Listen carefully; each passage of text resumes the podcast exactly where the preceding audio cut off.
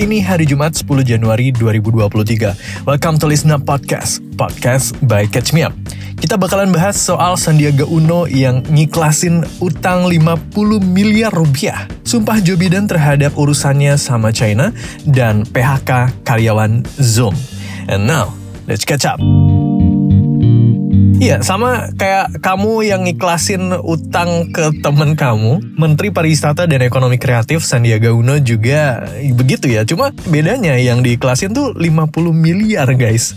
Dan yang utang, it's none other than mantan partnernya di DKI Jakarta, Anies Baswedan. Well, for starters, let's go back to 2017, di mana ada pemilihan gubernur dan wakil gubernur untuk provinsi DKI Jakarta. Anies Baswedan partneran sama Sandiaga Uno untuk posisi Cagup dan Cawagup, di mana lawannya adalah Agus Harimurti Yudhoyono a.k.a. AHY, Silviana Murti, dan Basuki Cahaya Purnama a.k.a. Ahok Jarot Saiful Hidayat, yang kemudian dimenangkan Anies Sandi pada saat itu ya. Nah, masalah utang ini pertama kali disampaikan oleh tim pemenangan mereka pada saat itu, yang juga Wakil Ketua Umum Partai Golkar, yaitu Erwin Aksa. Dalam keterangannya di podcast bareng Akbar Faisal, Erwin bilangnya begini. Ya, intinya kalau tidak salah itu perjanjian utang piutang barangkali ya. Siapa berutang, siapa yang diutangi? Ya pasti yang punya duit memberikan utang kepada yang tidak punya duit. Jadi Pak Sandi mengutangi Pak Anies? Kira-kira begitu, karena yang punya likuiditas itu Pak Sandi. Okay. Kemudian memberikan pinjaman kepada Pak Anies ya kan. Okay. Karena waktu itu kan putaran pertama kan ya namanya juga lagi tertati-tahti juga kan waktu itu. Jadi kira-kira begitu, yang itu saya lihat. Dan itu ada di Pak Rikrik itu Pak. Berapa nilainya? Nilainya berapa ya, 50 miliar. Ya kayak yang kamu dengar barusan, since Pak Sandi punya likuiditas lebih besar, maka dipinjeminlah dana Pak Sandi sebesar 50 miliar rupiah untuk kepentingan pemilihan gubernur kemarin. Nah terus, long story short, mereka menangin pilkada, terus 2019 Pak Sandi mundur dari jabatan karena nyalonin menjadi RI2 featuring Pak Prabowo Subianto. Ya kayak yang kamu tahu, Doi kalah. Terus nggak lama diangkat jadi Menteri Pariwisata dan Ekonomi Kreatif. Meanwhile, Pak Anies juga sibuk jalanin tugasnya di Jakarta sampai akhir masa jabatan tahun lalu, yang berlanjut dengan diusung oleh Partai Nasdem untuk jadi calon presiden 2024 nanti. Nah baik lagi nih, ternyata duit 50 miliar itu nggak pernah ada kabarnya lagi guys. Makanya kemarin banget nih Pak Sandi akhirnya speak up bahwa dia udah mengikhlaskan utang tersebut. Iya, disampaikan langsung oleh Sandiaga Uno, beliau bilang udah nggak mau mempermasalahkan lagi uang 50 miliar itu guys, alias ya udah diiklasin aja gitu ya, case close. Adapun keputusan ini diambil setelah melakukan sholat istikharah dan diskusi bareng keluarga. Lebih jauh, Pak Sandi juga bilang beliau mau fokus aja sama apa yang ada di depan mata, which is tahun politik dan pemilihan umum. In his words, Pak Sandi bilangnya gini, dan saya ingin fokus menatap masa depan, kontestasi demokrasi tinggal sebentar lagi. Sampai saat ini, Pak Sandi juga nggak butthurt sama Pak Anies, gengs. Masih berhubungan baik dan tetap bersahabat. Nah, itu dia guys.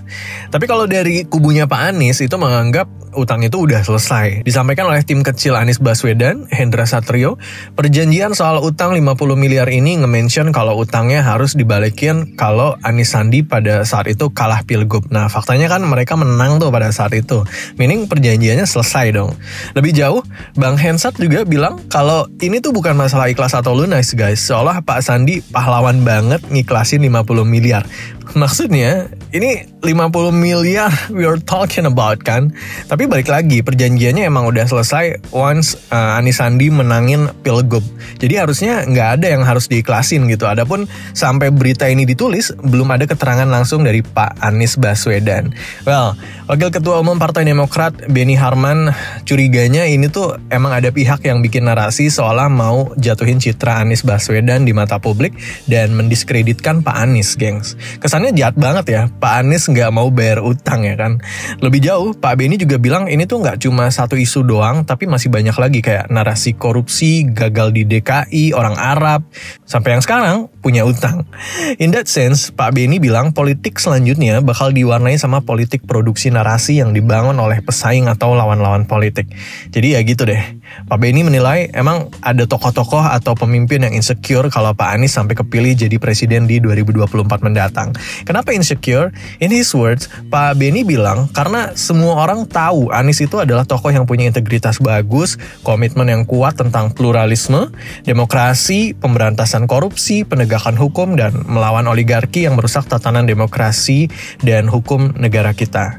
Dan itu sebenarnya hal yang biasa banget di politik guys ya, makanya Pak Benny bilang masalah utang ini nggak perlu dibesar-besarin karena emang ya ini hal yang biasa.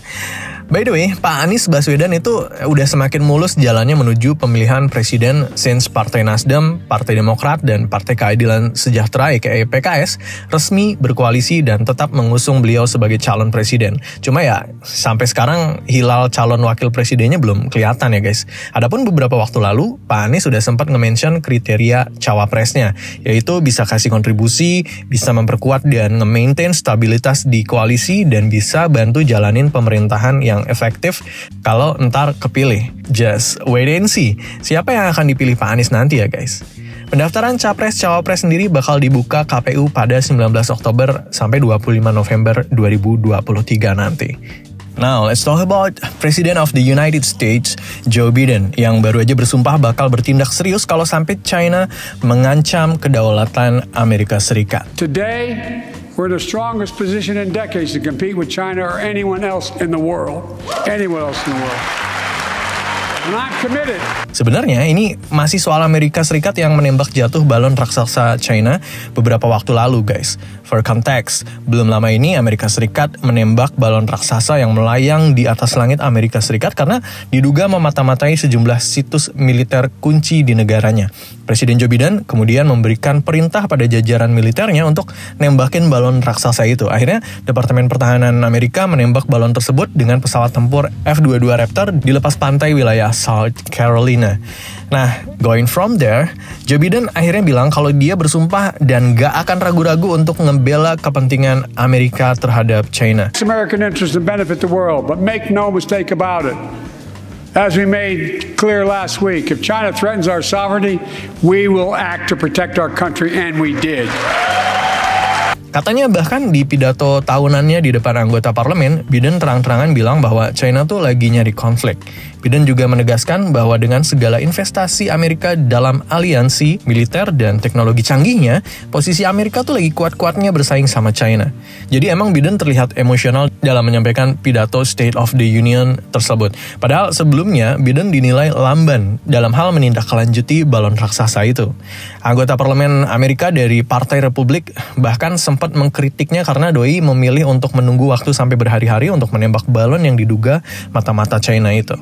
Yap, terus di pidatonya itu, Biden secara spesifik nge-mention nama Xi Jinping sebagai presiden China. Beliau menyinggung soal demokrasi, sampai berbagai kontroversi terkait kebijakan COVID-19 yang diberlakukan oleh negeri tirai bambu tersebut. Well, it sounds full of anger ya. Biden masih bersedia kok untuk ngebuka pintu kerjasama dengan China. Well, dalam politik domestik Amerika Serikat, memang gak banyak isu yang menyatukan Partai Demokrat dan Partai Republik. Tapi dalam hal China, keduanya sepakat guys. Mereka sama-sama memandang China sebagai kompetitor yang udah lama melakukan campaign intelijen dalam menghadapi Amerika. China juga disebut-sebut menggunakan satelit, sosial media, dan cara-cara lainnya untuk memata-matai Amerika Serikat. Sebaliknya, Amerika juga punya operasi intelijen yang menargetkan China. Makanya ketika balon raksasa itu muncul di Amerika, ini dianggap jadi puncak potensi ancaman terhadap kedaulatan Amerika dari China, which never happened before. Sebenarnya, kebijakan Amerika itu awalnya dirancang untuk menjadikan China sebagai saingan di dunia global, bukan musuh.